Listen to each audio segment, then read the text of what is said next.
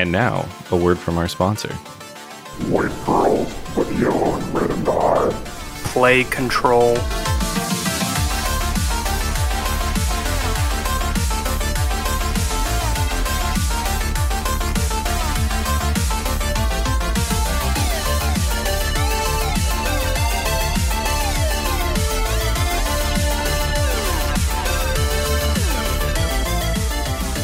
How's it going, everyone? Welcome to another episode of Soapstone. My name is Jake. I'm joined by my co host, as always, Dave. How's it going today, Dave? Uh, it's going okay. Having a bit of a lazy weekend and Mhm. going to the beach tomorrow. Nice. I saw, uh, based off your previous message, you were going to Germany. So I didn't even realize they were allowing people over. Americans. Before I scroll back to my previous messages I've sent, could you explain that show? it was, it was, you said DE. Gonna spend the weekend in. DE. Deutschland. um, Delaware is not crazy far. Still a drive, but we're gonna try and risk fighting the COVID in another state for a couple of days with family uh, and see how that goes. but Delaware is open to uh, immigrants from Pennsylvania. I feel like their border is not that strict on the interstate. yeah, but again, we'll see. yeah. No, that's that's one of the advantages to living in the uh, in the U.S. is just being able to travel across states. Uh, when I drove out from the West Coast, it was just like cross state, cross state, cross state, two thousand miles. It's freaking great. Hello. Bye bye now. Take care. Until you hit Montana, and then it's just like I'm gonna live here for a couple weeks because that's how long it takes to cross Montana driving all day. it's gigantic. Yeah, but the beach sounds fun. You actually get some some sun. Yeah, I actually went out and got sunscreen because I am very white. Yeah, If you couldn't tell That's- by my voice. Um, right. As opposed have to a me. tendency to crisp up. Yeah. Um, no, I'm the same way. I, I like go to burn uh, almost initially. Like I was a presupposed Sanders supporter, I guess, because I'm continually feeling the burn if I'm outside. um, but yeah, I, it's always a transition of burn first and then transition into tan. It's never, oh, here's an, a nice like crisping of the skin without going to burn. I don't know, tanning, I guess they call it. For me, it's always the I know how easy it is for me to burn, so I will use sunscreen. Uh, so we'll either comically miss some area of like, oh, I didn't think that one would be pointed directly over the sun, Yeah. or something else, or I would just not apply it as frequently as I should have. I'll get burnt once, and then I really don't go back to the actual sand and ocean part of the beach. Just be like, you have fun now. I'll appreciate a warm breeze, and I'll call it at that. It's the shins and the neck for me. It's like I never expect the shins to burn. Obviously, like ear tips, those are your suspicious thing that people always get the sunscreen on their their ears. How'd you do uh, shins? I like, As guys, we I was laying down. Okay. yeah, yeah. I was laying down. I didn't expect it to be bad. That was exactly it, right? I underestimated the sun. I was like, this giant ball of plasma, this wouldn't hurt me, right? No, there's a cloud. It's fine. oh man, the one that stood out to me, and then we'll get off of this uh, weird intro stuff, is I got my whole body covered in sunscreen. I was good. Mhm. And then I laid down on my front so I could tan my back. right.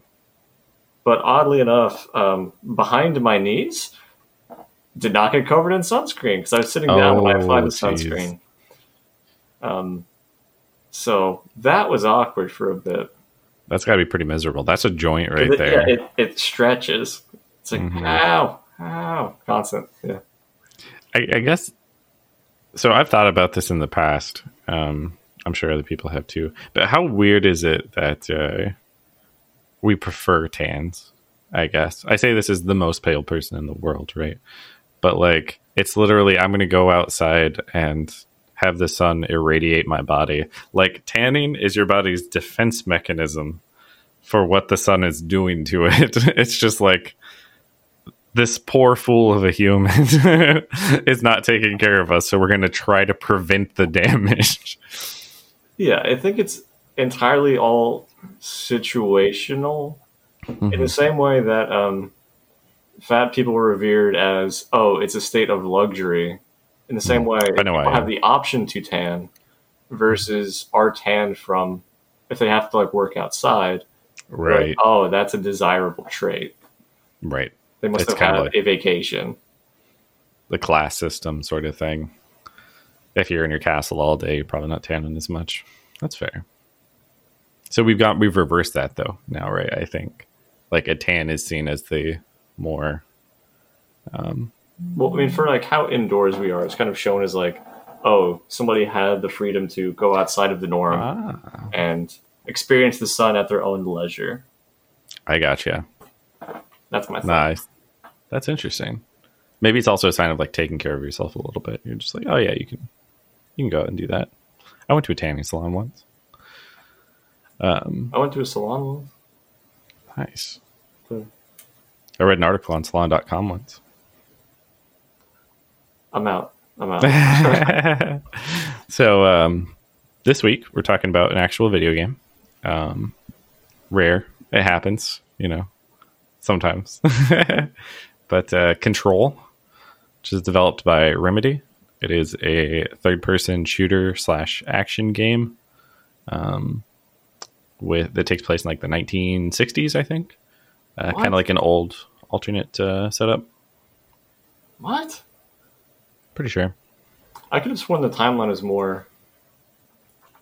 I wouldn't necessarily say present day, but more of like a 1980s, 90s vibe. Uh, that could be correct.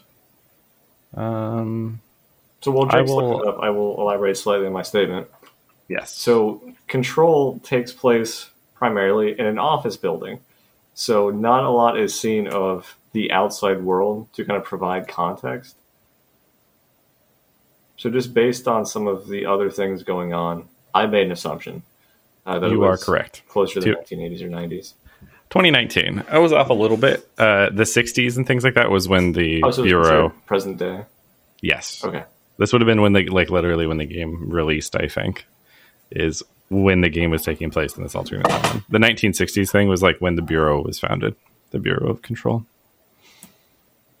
So, what FBC. Bureau of Control? So the FBC or the Federal Bureau of Control is basically a um, like a split government entity. Think of like the CIA or FBI or something like that.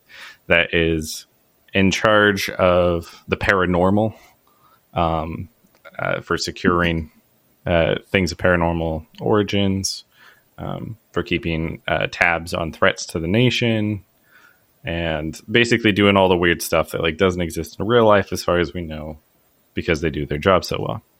Um, uh, but yeah that, that's basically it. Uh, I, I mentioned this to you when we were playing the game kind of early but i was like this is very very similar to um, the scp foundation which is like the secure contain protect website. Um, and if anyone is listening to this and they're familiar with like SCP or have spent some time like browsing those stories, those creepy pastas, I'm going to say just like pause, pause the episode, go play the game, then come back because you're probably already sold on it. It's it's got like those vibes all the way throughout. So, I assume the SCP uh, website or foundation is kind of based around stories of, hey, this event occurred. It seemed Mhm. kind of suspicious in nature. Not a lot of details are known about it, but here's a very uh, blurry photograph of Big Dick. Yes, ex- exactly. I meant to say Bigfoot. or actually, Well, I meant to I was gonna roll Bigfoot's with it.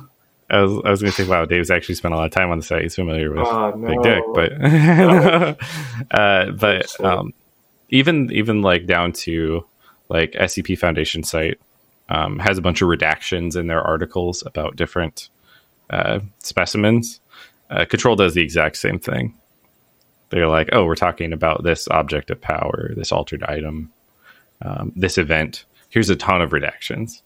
Um, sometimes to an obnoxious state, honestly, but it's Yeah, part of I- the setup.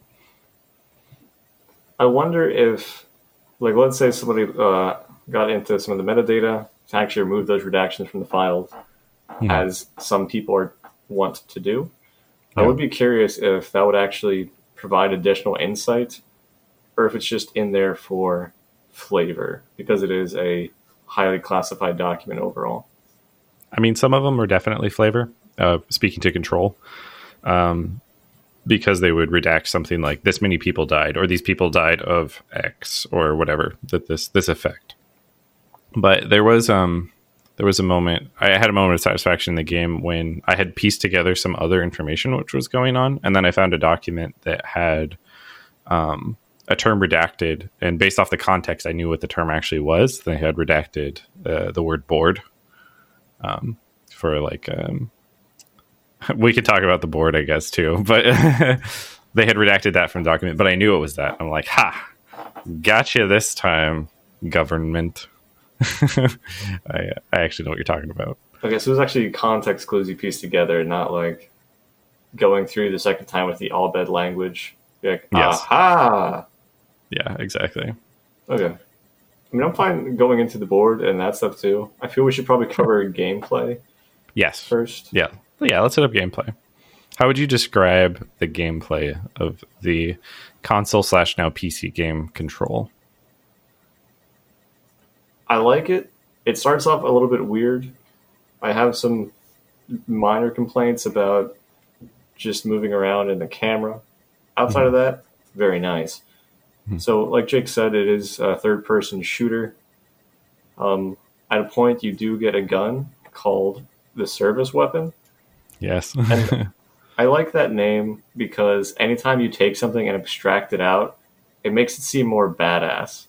Yeah. Like Mhm. even the building you're in called the oldest house. Ooh, Yeah. mystery surrounds this. Awesome. exactly. But the reason it's called the service weapon and not like a specific oh this gun is because you can get different modes for it. So it could work like a standard pistol. It could work like a shotgun. But as far as the third person run around, uh, aim and shoot, that feels pretty good. A lot of times though, I was using the zoom down sights Yeah. in the pistol mode.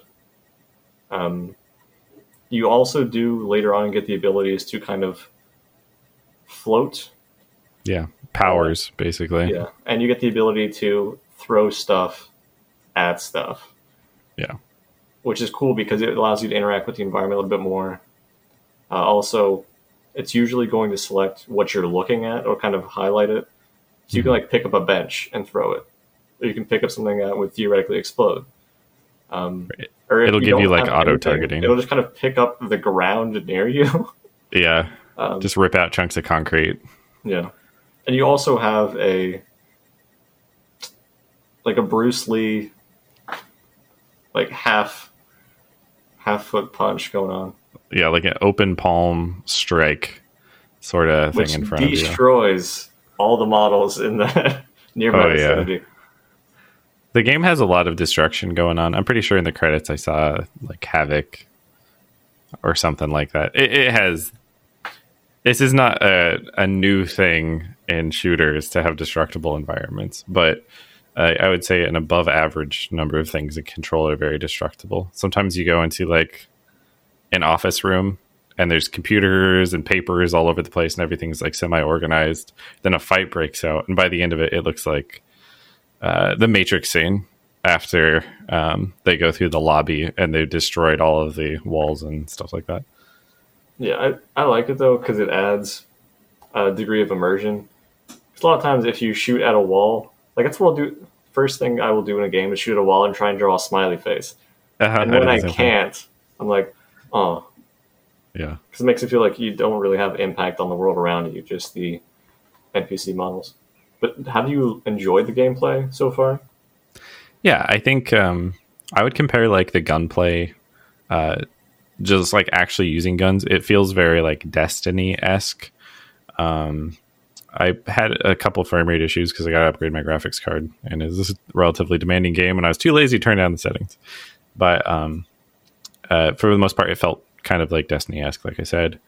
Um, the powers were the big uh, jump off point for me. So, like everything we've mentioned regarding the powers, I think was like in the trailer. Um, but uh, as soon as you had a little bit more mobility, like the ability to like levitate, um, the ability to throw these objects, it for a period of time, it kind of just replaced the gunplay for me. I was focusing very exclusively dude, on the powers. It's so much stronger. It it definitely starts that at way. Somebody beats a Yeah. bullet.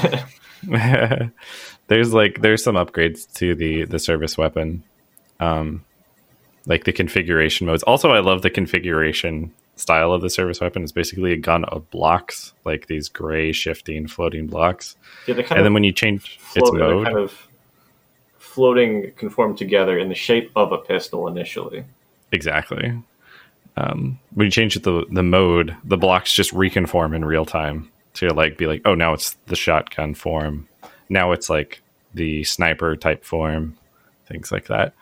Um, and uh, late in the game it became um, a really significant option. Uh, i use the sniper form a lot because you can only fire two shots with it um, before you've completely depleted the the ammunition which just regenerates over time the little cubes or whatever that the gun uses. Um, and that ammunition type is shared across all the forms. So you're just like all right i'll switch to the gun fire off two like lethal headshots with this take two guys out and then jump up in the air and start flinging stuff with levitation and uh, the uh, the telekinesis ability um, which is called launch. Yeah, it, and that that's when the game came into its own for me. Yeah, it feels really good uh, once you get more stuff going on. There's also a dash I forgot to mention, Mhm. which is like your quick zoop. yeah Uh, you can chain a lot of that together. So if you can do a hover and then dash away for as much energy as you have, where energy Yeah. controls your special abilities, uh, like your launch or your throw. It- um, it's really essential too. Like energy management for some of the harder content is the absolutely the difference between success and failure. yeah, because you want to throw a rock at somebody, but you're like, oh, their attack's coming. I need to dodge out of it, and I can't just try and run away quickly. Yeah, it, it's almost like a Looney Tunes moment if you're out of energy and there's an enemy in front of you with a gun or something. You're just like, oh, uh, turn around slowly. You know, like switch to sprint, get shot in the back and die. Yeah, And they do have a kind of a minor penalty on death. You lose like ten percent of your um, your current currency, and which is called source. it did not impact my playthrough though. Because like you get it back pretty quickly killing Yeah. enemies i never felt like oh i don't have this and because i don't have this i can't upgrade this and i'm impeded at a point in the game i never felt Mm-hmm. actually limited by that so it is fine if you die it's not going to fuck you over Yeah. um, but a lot of times for combat events i would use all of my energy to throw Mhm. switch to gun, unload gun like crazy. Hope my energy was back to throw more stuff. Yeah. Because energy and bullets will recharge over time. They just need time, so I try and toggle between them. So there's no downtime on projectiles. Yeah, I think that's basically the way they want you to play the game. There are some, they're like skill trees. You can get ability points by completing quests in the game, either main quest or side quests. Um, and usually, like the end tier abilities, like for throw, uh, there's an upgrade that makes it so you can regen energy while you're still holding items at a like a slower rate.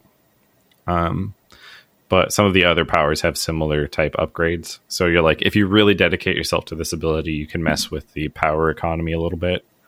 Um, there's a shield, which uh, it's fine. Like usually, this is the I don't want to die option. I need to mitigate incoming damage from the front. Um, and the final upgrade for that is like you can regen energy while in the shield, Oh, which is really nice because I will never That- die. yeah, that prevents some restarts. um, so that is actually something I did not get through my playthrough. the shield at all or the upgrade? Yes. Really? I thought it was main story, but I guess it must not have been. No, I think um, I think that's probably the only optional one.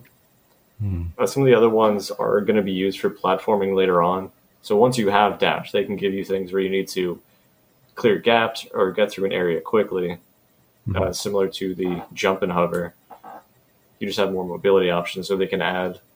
Oh, you get to jump from point A to point B is way the fuck over there. Yeah. Did you um did you get Seize at all? Yes, Okay, you did get Seize. Okay. that was fun. Yeah. These is uh, if an enemy is low on health, in our case, you would press and hold X, and you put out your hand and you mind control them, and it brings them to full health, and they fight on your side for a duration. yeah. So it's really fun to like beat the shit out of somebody and be like, and you're gonna help me shoot rockets at that guy. And I Mhm. think you can at least initially get two people at a time. Yep. So it's nice to take somebody who had rockets or something else annoying. One of the flying enemies, maybe. Yeah. Get some air superiority going. The um the nice thing was the the upgrades for Seize, the main path is like it increases it says it increases the duration of Seize, but the way Seize works is once you've captured the enemy, they just start dying. Like their health just drains until they die. And so the upgrades just make them die slower while they're on your side. So it's kind of funny the way they phrased it. It's like increase the duration by killing them less. um, um, but yeah, later, you know, grab the upgrade so you can grab big guys. And there's like there's specials in the game. We haven't talked about the enemies really. For the most part, they're just like augmented security guards um, of various varieties. We talked about some of the flyers, people flying around with like telekinesis. Um, oh, but there are people who do fly around with telekinesis. Uh, it's easier to take them down with the service weapon versus throwing, Mm-hmm. because some of the upgraded versions of the hiss, uh, which is the term for the enemies as a whole, Yeah. they also get a quick dash. And if you're like chucking a rock at them, they're like zoop. I don't give what shit. if we didn't? You can still clip them if they're kind of forced into a corner or up against the wall, Yeah. where they'll like try and dash and just get hit by a giant rock, and that feels good. Yeah. I actually had some situations like that where enemies were dealing with my seized temporary allies. Um, and I'm just like, what if I just started throwing concrete at your backs? and it works really well. um, but uh, what was I going to say? Oh, yeah. The, some of the advanced enemy types that come into play, uh, you can't seize them by default without getting an upgrade down the bar. Um, but one that I that stood out in particular is uh, the the hiss cluster, which is this orb that heals other hiss, um, and it, it has no offensive abilities. It just zoops around, being a pain in the butt, healing all of the enemies in like a massive AOE. I don't even think there's an AOE. Just if it's in play, If it exists, it Yeah. will heal everything. And you think you have good DPS until it's out, and then you can't kill anything. yeah. So it kind of draws priority. there is one like kind of mercy mechanic in the game as far as i could tell which was um, if you got an enemy into seize health range and you start seizing him his health doesn't regain past the seizable amount Yeah, it's like Uh, you start seizing, they're like, uh, actually, I feel okay. they start Yeah, right. you again. No, no, no. uh, which i appreciate i, I kind of like that because it would have felt bad for the opposite to be the case um, but with the upgrade i was talking about you can grab you can seize the hiss cluster uh, at which point there's a blue aura around your health in the corner there's like blue Oh. particle effects and you have constant health regeneration at a crazy rate uh, until the thing dies anywhere. Like its AoE applies everywhere to you. There was this massive battle I was in at one point, and I like left the fight and ran off just somewhere else entirely. And for whatever reason, the game was taking forever to despawn the old enemies, and I just had health regen. it's just like it's just part of my character now. Um, Unlocked passive healing tree. it was just freaking great. Um, now, what I didn't test is trying to capture two clusters because I don't know if the game puts two of them in play at once. Uh, but theoretically, then they could heal each other and heal you, and then until you had to hit like a loading screen, literally immortal. Hmm. Think about it. Maybe if I go back to do side content, I will consider branching down that way. Yeah, I can talk a little bit about it because I did some of the side activities. Um,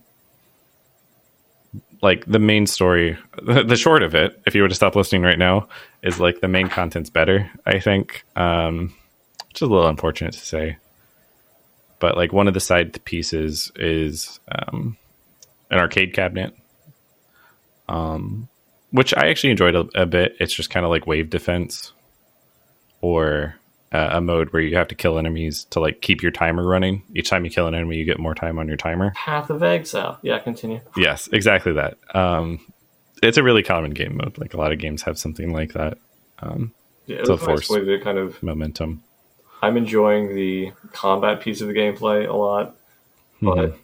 usually for skirmishes, they'll have maybe a couple sets of enemies where it's like three or four at a time. And then you kill them, and then you go on about your business back to main story quest, or or I have to go to this next area, or I just want to explore. Yeah, So it's not a constant thing, but if you want it to be, go nuts. yeah. It was it was nice for the purpose of. I'm going to mention the board again without talking about them, but for board directives, which are like um, basically Events. radiant quests. Yeah. just go here, kill this many things. Um, and for like, uh, you have ambient ones which will pop up. There's like a little like alarm sound or whatever, and then yellow text will pop up on your screen. Also, this game loves to pop text up on your screen, like not in a dialogue way, but in a. We took the area name and we like brought the font size up to 180, and we just slapped it like in the middle of your screen in bold. There's some times Kinda where I like like it. it. I, I kind of like the feel of it. It's like, hey, new mission, the mission. And you're like, Yes, yeah. exactly. And there are other Yeah. times you're like, I'm exploring an area, and I just walk the new one. It's like the area. I'm like, oh Jesus Christ, yeah. so it depends on what mood I'm in personally. But um, those quests, you can like you get some rewards for doing them. It's usually like defend some some agents or kill these hiss. But then there's like missions below that that you can just like cycle through. You can accept and decline them rapidly to generate new ones, um, with like random rewards of certain tiers. We even talked about like loot, but you get loot, uh, loot, um, and the side activities like the arcade. They were a nice way to complete uh, some of those side these missions if you wanted to like farm them. that mode. Yeah, Okay. Yeah. That the uh, like arcade mode is in the investigation sector. So like the map is just a bunch of different sectors, different like departments in the bureau. Yeah, which So if you had- it's everything is in house. Mhm. So like the Literally. whole game world, yeah, the whole game world is just that entirely. Like I said, you don't really go outside, but it's cool from a. I wonder what a secret agency would have, and then you Hmm. find these wildly different sectors within it. Uh, it's just cool design. yeah, I I appreciate it. I think it also helps alleviate a little bit. If I had like a gripe uh, about the aesthetics of the game at all, it's that you spend most of your time in an office setting. Like it's just various different types of office settings. Um, and they, they do try to do some diversity, like research has a nice open area restart. Um, and some of the other things thresholds are usually visually distinct which is another proper noun. But for most of the game if you're exploring the oldest house it's the oldest house it's um, a bunch of cubicles and monitors and pillars and things like that. Well, I'm not disagreeing with that, Mhm. but there are certain areas that are much more the inner workings of like, if you imagine an insane basement warehouse type thing. Mhm. Um, yeah, overall, Yeah, I it's think- very much a gigantic office building. so yeah if you're talking about investigations uh, or the investigation sector that was like dlc so it's nice that they came back and they did Yeah, I approach mean, that like, issue even maintenance oh that's true different yeah. from like central executive. right It's that's fair actually BlackRock Quarry, the whole fungal thing. I forgot to go back and do. Um, yeah yeah those are anytime the game like i think ventures out a little bit into the um to the paranormal so i, I mentioned thresholds earlier which is basically where like other planes are encroaching on the oldest house um and there's there's little connecting points basically where it's like I am going to go somewhere else entirely. Uh, those places are really visually interesting. You mentioned like the mold, Black Rock Quarry. Um, those were refreshing to me. because And, there's uh, that much of a change of pace. Yeah. And they're pretty much opposites too. Like Black Rock Quarry, very open area. I was kind of impressed uh, when I arrived there because I was like, this is like, this is a large arena and there's like a lot of combat potential going on here. And the game hasn't done anything like this up to this point. I wasn't sure that mechanically, like the engine could handle it because everything else up to that point was inside of a smaller corridor. Yeah. And then like the the mold section is much more close quarters. You can get jumped really easily. Um, there's a lot of diversity there. yeah. Do we want to describe some of these proper nouns a little bit? Sure. Yeah. Well, We don't have to go into like huge detail because I do want people to experience this on their own. yeah. hmm But some of the terms Um, that we keep using, at least, um, the board. The board. So the there's a director who's the head of the bureau Mhm. uh, and communicates with the board. Yes. Now, like Jake said before, with thresholds, uh, essentially other planes of existence will overlap with the oldest house. Mhm. Um, so there's some, I'm presuming, aliens who are the board. I'm, I'm doing the air quotes voice. yeah. We don't really know We don't entirely know. Uh, but they kind of impart directives, which are some of those side quests, but also throughout the story of the game, Mhm. will kind of provide some feedback. But they exist on at least one of the, if not the astral plane. Yeah. Yeah. The astral plane, I think, is unique. It's it is a location. I think it kind of just spans all other planes as far as hmm. overlap. But anytime you get an object of power and it binds to you, it's something that exists in another plane but has a physical manifestation in this one, and you hmm. connecting with it gives you these additional abilities. So, like Yeah. the service weapon, The object of power, it's a gun that can fucking transform. Don't need to explain that. It's freaking great. Uh, the launch one is a fucking floppy disk. yes. With Which- the Russian nuclear codes Yes, from Um, Cold War. which makes it fair that you would assume like 1960s for some of this style. Um, Yeah, I- for objects of power, they have a um, uh, they use the the public perception sort of thing. It's almost a persona like thing with mementos for persona fans out there, where everybody's shared belief or superstition about something impacts the item itself. And I love that. I'm all about the subjective reality affecting the paranormal. consciousness uh, created or manifested this. Exactly. Um, what else? Oh, the hotline, which is like Yes. an old, It's like a rotary phone, like a hotline phone, but it, there's no Mhm. numbers to dial on it. It's just you pick up and it's like a direct line of communication. yeah. It's how you can talk to how you can talk to the board. Um yeah there's a lot of there's a lot of special stuff going on we, we don't necessarily need to get into. We can let people experience what some of these things mean but um i think like that helped provide some of the flavor for um what's going on in the game is like the proper nouns will come up and you'll be like i don't know what that means or i don't know like now that i know what this means i still don't know what i should do about it or various questions things like that. It's a game that wants you to ask those questions. I feel like maybe they give a little too many too many answers to critique it a little bit. Um, Oh, I'd hard disagree with that. you would hard disagree So I think if you're just playing through the game for the sake of I want to play a game, Mhm. um, a lot of the story, like you said, they do want you to ask. So you do have to go out and look for dialogue with people or logs throughout the game to read like small correspondences, uh, transmissions, and other things to kind of piece together more of the Yeah. world and lore. Um, do you have an example of where you feel they were kind of heavy-handed, of like, this is the info, I guess maybe maybe not. Um, as you were saying about it, I was reflecting more upon what I said, and they do leave a lot of main questions uh, open. I think part of it this is a, this is a large jump ahead. Without going into specifics, I think that the culmination of the story didn't use some of those questions in ways that I would have liked. Which is to say, to rephrase that, they ask really like interesting questions, like what is the oldest house? Why like that's a like you said, as soon as the term is introduced, you're already hooked. The oldest house is cool. Why is it called the oldest house? Why is it the oldest house? Like, um, and then like like what is the board? What are the board doing? What are their motivations? Who are they like the what is the antagonist motivations? All of this stuff.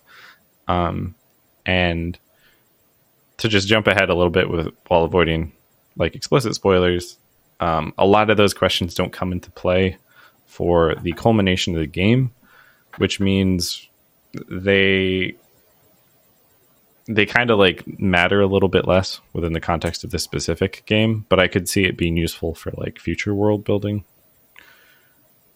I can see that. But that's not the original argument I made. The original argument was they answered too many questions, and I, I'm going back on that. I'm going to take that one back. I think they just don't use the questions in ways that I would prefer all the time. Yeah. Still enjoy the game. Four out of ten. Going off of that, um, obviously did enjoy the game, which is why we're talking about it. It's hard to be like, man, this piece of shit, and they just rag on it for an hour. We still would talk about it though. If we played like ten to twenty or thirty hours, as I have the in raft? this, Anyway, yeah, we would still talk about it. We wouldn't be like, now the game was bad," and it's so bad we won't record an episode. yeah, we literally will just provide no content this week. But I mean, as far as like the story goes, um, as it developed towards the end, when things ended, I was like, I had very much of an, oh, okay. Yeah, It didn't really feel like all of the loose ends in my head were resolved or connected, hmm or it felt a little ambiguous or nebulous. I didn't get closure on it, um, and I didn't know why certain characters mattered right. or other things. So I'm not sure if that's something I was missing information wise, or if the game literally just kept it a mystery. I think like this is in some ways similar to what I was just talking about, but if you have like a core world story, like this is your main plot, and these are the points we want to hit along that main plot, like this is what will happen in the game. Like these are the events of the game, but then your world building is like adjacent to that. Um, that can lead to this sense of disconnection a little bit with the ending. Like it's not like the ending comes out of nowhere it just deals with some characters and uh, interactions and themes that you might not be focusing on moment to moment for a large portion of the game, which makes it feel like it comes out of nowhere. So even though they literally they're not like r- taking a right angle into complete nonsenseville, um, it doesn't feel as satisfying if it's not hitting some of those things you were focusing on. I don't give a fuck what Jesse's brother. I'll come out and say it. yeah. But yeah, uh, what you said is 100 percent correct in that regard. that all being said, uh, I love the flavor, uh, the flavor of the game. I read like a whole lot of um, the the text they put around here, which puts it ahead of Bioware. Because when I play Bioware's games, I'm like, I start reading the text, and then I realize that they have entire volumes, and I kind of kind of give up. Um, but then they have like multimedia. They have um, like Yeah. slide projectors and film reel reels. And I did find myself stopping and just taking that in for a moment, eat a snack. It's it's good from a perspective of its uh, different forms of media. Because if you just gave me straight text, I'm out, son. I don't read in my free time. That's not who I am as a person. uh, I can lose interest very easily because I'm used to having two monitors, music's going, talking to somebody playing a game. Mhm. So when they break it up into, hey, um, there's just a, a video that's going to come on to like seven TVs at once, I'm like, okay, it's probably some world building. I'm interested to see what they do. Mhm. And what I like as far as what Remedy has done and other games as well, like Alan Wake, will be mentioned again, is they will use uh, real people in these videos. Yeah. So it's like, hey, this is about Dr. Darling and his department. I'm like, oh, they actually got a fucking person to record this. Yeah. Not using in-game models. So it makes it feel more real. Yeah. Which is you said like Alan Wake. Dr. Darling, as as you uh, reminded me prior prior to this, is voiced by the same person as Alan, Alan Wake. So um, Ilka Vila was my attempt at saying the, the name. It sounds wrong to say voice by because he's in a video. The guy who's Dr. Darling voices Alan Yes. Voiced by also real time acted as the person. Also, the fucking we talked about the logs, uh, Mm-hmm. but one of the other forms of multimedia was the Threshold kids, and I want to mention Yeah. it now because I will forget, but it's Mhm. worth mentioning. So, as part of the lore along the way, uh, the bureau is going to be taking in certain people who are involved in these alternate world events to Mhm. study them or keep them safe, which could be kids. Um, so somebody had the bright idea to have like a little puppet TV show on their internal network to kind Yep. of convey like, hey, get a little bit used to the paranormal shit going on around here. But it is it is creepy. It is It's so super. fucking creepy. Super creepy. They use like really shitty like physically real dolls hmm um, but they're poorly enough made. I don't know it.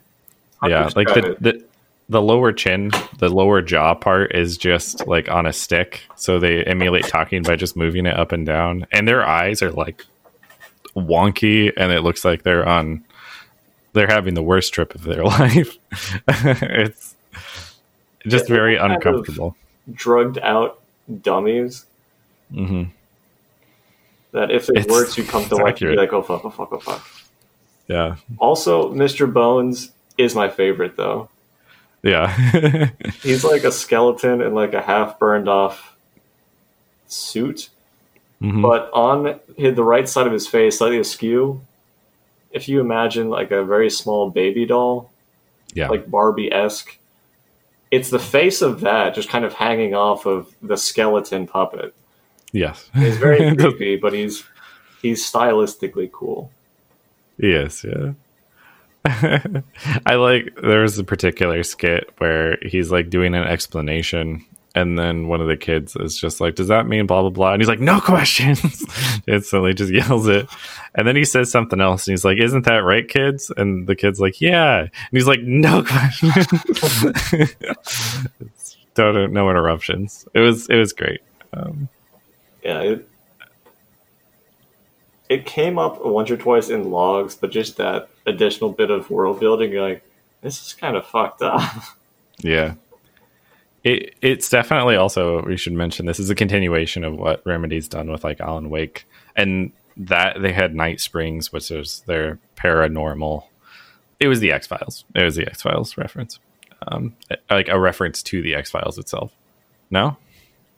Don't Was- you mean not X Files? What was the other one? I can't I, won't- I won't be able to answer that one. That one's that one's on you. Oh Um, no, we got some dead air coming, boys. Something with a door. Was it the creepy door? Because that's a that's a Rick and Morty thing. I mean, the creepy door is a parody of this classic show, Twilight Uh-huh. Zone. Jeez, Twilight Zone. There you go. Yes. Yeah, so it's a variation of the Twilight Zone, but at least from reading some of the logs from Control, the whole Mhm. point of that show was to kind of get you, people used to the idea of paranormal events, even if it was in Yeah. the sense of, oh, that's kind of off in the distance in TV land. Yeah. But they also had the radio station where you could call in to report those. Yeah. Again, in the sense of like, I'm connecting to the other communities through this TV show of like, hey, this fucking talking fish I had on my wall uh, is possessed and screaming things that the devil would say. Yeah. But like, it was a way to call in and connect to kind of normalize it in a not not so direct way. Yeah, I think the show was it was like Mer- America Tonight or something. America Overnight. Yeah. That's what it's called. I had to start typing in Google to remember. it. But I I love that. It also um, redirected public suspicion so the America Overnight guy, as you know, most radio voices are confident voice, all of this going on. Um, but a guy calls in and he's talking about like an altered world event where like people went missing. And he's like i think the government's covering some of this stuff up whatever whatever. And the radio the radio guy america overnight uh, host is like you know what? I think you're onto something. Aliens. It was probably aliens that did this. And the guy's like what what are you talking about? Like no it's not aliens. It's something else entirely. And he's like no no. This is just another instance of aliens. So it's literally just like pushing the conspiracy yeah. and also yeah like you said sweep it under the rug at the same time and i love that i love the double agent like government institution thing actually pushing the conspiracies It's really easy to dismiss somebody's argument, not to go into like politics and everything, but Mhm. it's really easy to take. I think the government's um, hiding something here as far as these missing people, and you're like, yeah, fucking uh, Joe Crazy over here. I had a little, little too few many Cheerios, you know what I'm saying? yeah And you're No, like, I don't want to eat too many Cheerios. I think that guy's wrong. I have a cra- this is an aside, but I have like a crazy number of cornflakes right now because we bought like a bulk bag. Just Um, straight up normal cornflakes, Just yeah, normal cornflakes, and not even. I don't use them for anything. No raisins. Not. It's not even like a raisin brand. They're just corn No. flakes. it's just Oh, anti-masturbation cornflakes, the original. Um, I'm gonna Yeah. mail you some sugar and cinnamon or chocolate. That'd probably make it work then. you just make it palatable. Anyways, that's an aside because you mentioned Cheerios, and I, I've been looking for my in. Um, yeah, I, I love just the um, the depth of the uh, the conspiracy. Again, not to go to like politics, but or anything like that. But I feel like conspiracy is alive and well in the American uh, zeitgeist, to use a term uh, right now. And I was one of the areas in the game is called Dead Letters, which just has tons of correspondence of people who like send in their I'm going to put this all in quotes like reports of paralo- paranormal activity. Mhm. Um, and it's just like conspiracy theory after conspiracy theory. And I'm just like, some people I know would believe these. And these are meant as like parody conspiracy theories in a game and this is making me a little too uncomfortable in my real space in front of a computer. Yeah. But at least, like from the game standpoint, that was the bureau's way of tracking events that had happened that they weren't aware of yet. Yeah. So, like that little aside I made about the talking fish. Everybody knows like the singing bass from Walmart. yes. Mhm. That was literally one of the dead letters where it was possessed and then like saying other things. And they're like, "Hey, uh, my wife's getting a little bit concerned about the talking fish." And he's just writing in. And they had him use like poorly written English where the words weren't entirely correct, as if he had a bad education. Um, Mhm. And he was more of a hillbilly type character. That's great. It's all flavor, but like we've spent the last significant amount of time talking about stuff that just contributes to the flavor and like theming of the game. And I think that um, it probably carries the game a bit more than it would uh, for something else for me. Like, um, and by that I mean gameplay is awesome. I enjoyed the gameplay, but for a significant part of it, the reason I was engaged was because of this paranormal setting and everything going on. It's a curiosity that I want to sate. Yes. Like they keep leave these little breadcrumbs. I'm like, but what? Mm, but what's it about? Yeah. And for me, one of the biggest tie-ins. Here's where we're cashing in was the Alan Uh-huh. Wake stuff. Yeah. Because initially, all right, everybody remembers the Alan Wake episode. It was everybody's favorite episode.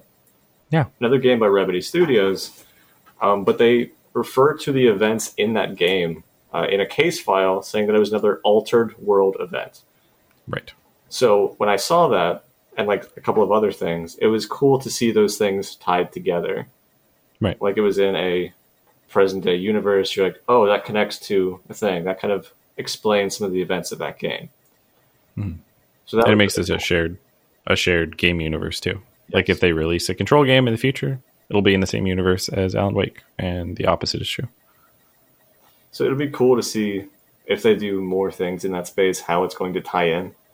Because the whole premise of Alan Wake was uh, things that were being written on this typewriter in a specific creepy teleporting house um, would actually come true. Right. And there's like a Cauldron whole Lake. DLC with the Alan Wake storyline, which I thought Aw. was a little weird, but aw, Yeah. but interesting. Is it is it time for the rant? Should I rant? We can rant. We're at 50 minutes, so it's just things we're asked about, things we want to rail on. Yeah. Everything I'm about to say should not diminish from positive feedback said earlier about the overall game. But um so the Alan Wake DLC portion is the investigation sector. And I'm not going to spoil like anything from it. Uh, it's still playable and fun and good. Um, discounting that entirely, if you didn't have the DLC, I think there's too many references to Alan Wake in the base game. The first time I saw one, I was like, ha ha ha, that's cool that they're tying these together. And then, like, the fifth time I saw one, I was like, I kind of want this to be a different game, though. You know, like, I want it to be about the control universe. Um, but then DLC comes in, which is entirely about Alan Wake. Like, the universe. Um, you don't play as Alan Wake, thankfully. They still have you play as the main character of Control, Jesse Faden. But they bring Um, over the light mechanic. They do, which is a nice touch mechanically. Um, but my main gripe is like it's fun. The whole thing's good. My main gripe is um, I didn't want it to be about Alan Wake. Like if you're going to introduce a game to your original IP, or if you're going to introduce DLC to your original IP, it's uh, it's it feels kind of desperate for that DLC to be about one of your previous games and I feel like it diminishes the value of the IP that you're trying to build if you're saying the first major addition, the first like major supplement we want to put in here is literally just an expansion of our previous game's content and story because that's what we want to tell. That's the story we want to tell as opposed to um, expanding the universe of control in an appreciable way. That's my rant. I wish it was about control, um, or the oldest house, or the board, or anything like that. Yeah, and I don't disagree with anything you said. There were definitely a lot of tie-ins. Like, again, if you remember from Alan Wake, the old gods of Asgard, the Mhm. old guy rocker group, their music comes in this game. Um, there's like a whole section where it's a song by the old gods of Asgard, uh, and the event you play through is kind of this bombastic with the as the music kind of like rises and falls, you have combat or platforming sections to kind of mirror from Alan Wake when you have the giant stage fight as Mhm. you are defeating hordes of darkness people who are trying to come at you, trying to light in their face, set off the fireworks for the stage. Yeah. And It's a it's a climax event like Left 4 Dead's final battle. I'd probably still rather have it as more of an homage or an Easter egg versus Alan Wake. And we're like, yeah, we got you. Yeah. It is worth disclaiming that uh, the Foundation DLC, which I haven't fully completed because it's available after the main story of Control, as opposed to before the main story of Control, uh, came out before the Alan Wake DLC. So they did do a, a DLC to ex- that actually takes place more in the Control universe, and then the Alan Wake tack on, which might just be the transition into like the next Alan Wake game. But still, I just I just love the bureau and the paranormal setup and everything like that. And I'm fine with them being tangentially related and not directly. Uh, like showing up at each other's house every other day. You know, yeah, that's the weirdest way to say it. that's what I'm going with. too neighbory. Mhm.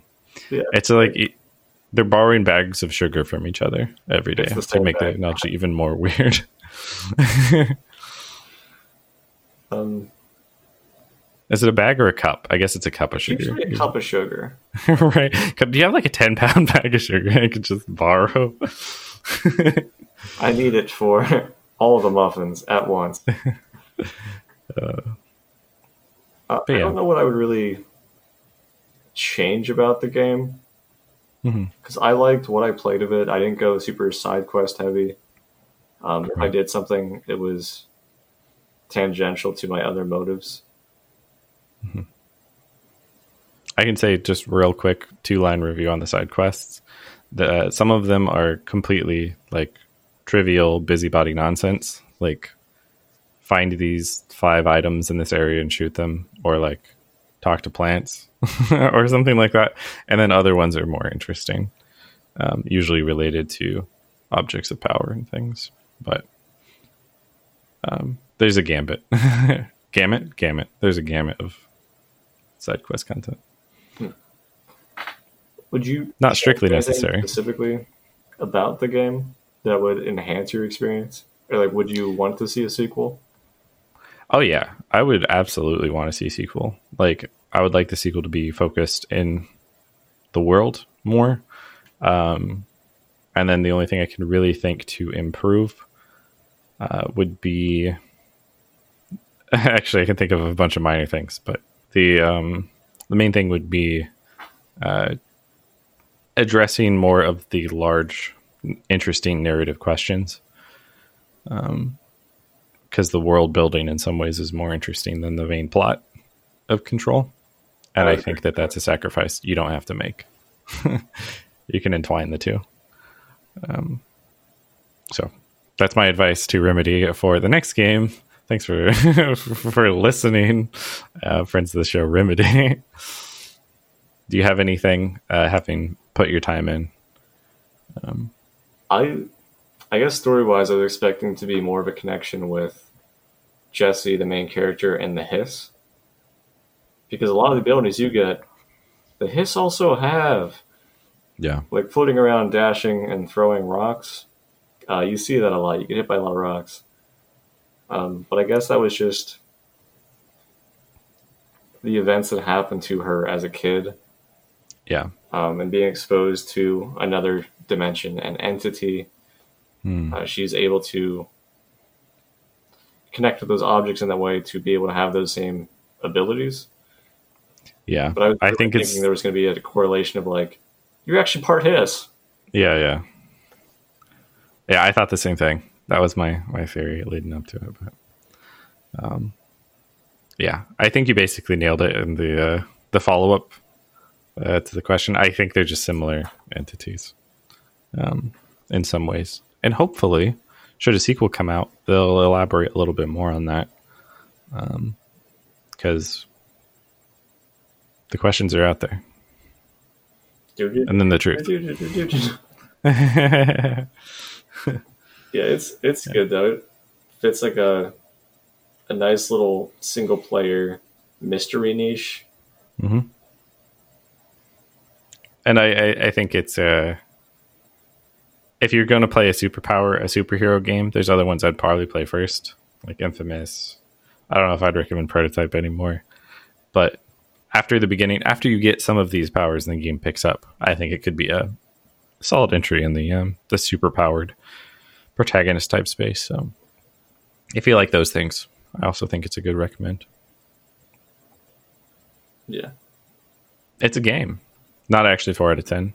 I'd probably give it a give it a give it a, an eight point five seven. I would have just said eight. If that going decimals. yeah, there's some things that I'm. It's not like I can even pinpoint. I want to tweak this and improve it. Mhm. It's just I don't think I can give it 100 percent full marks. Some of the stories kind of weird. Some other things I might tweak a bit, but I have to explore what that is.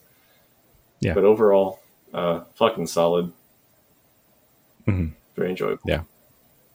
Full agree. Um, if you want the detailed list of all the individual tweaks, I would make the game. Just reach out to me. I'll I'll, I'll provide them.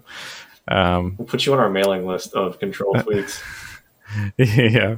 The control based mailing list. We have a mailing list for one game for one episode.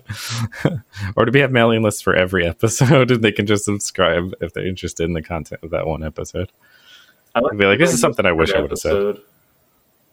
I'd like to hear more about this game. I, I like a generalized mailing list. I don't think I could do. It would just be like, there's an episode this week. Oh, I, Uh, hire somebody before I did it myself at that point. Yeah. I think we would also need income before we start hiring people in for it. I just The You nonprofit. see me post on Facebook. I'm like, an episode. We're not registered as a nonprofit. We just don't make profit. There's an important distinction. Anyways, uh, thank you guys for listening. Um, as always, should you have feedback about this episode or perhaps theories about what's truly going on and what this episode was really about, you could send those in to our Gmail at soapstonepodcast at gmail.com or join the public zeitgeist at facebook.com slash soapstone podcast we will jump in your discussion and suppress your beliefs and as always we'll see you in the next one Don't forget to play this episode backwards. Okay, we're gonna try this one more time and then we're done playing with you. Understand? Jelly, Where are you from? Jumbo Grand, up and loose and heavy treat sandwich. Jesus Christ, does anyone have any idea what this thing is saying? Hotly, Dirt arrange you. Why are you here? What the hell do you want? Why'd you stow away on that ship? School bearing boy boy. Eyes many cauterizing loops through and about. Wind and Windy Mitchell. Did he just say Mitchell? Was there a Mitchell at NASA? Tubes. You know what? Never mind. I can't do this anymore. Just send this thing to the guys in research. Let them cut it up or whatever they do. You hear that? They're gonna cut you up, you pain in the ass. Spider time.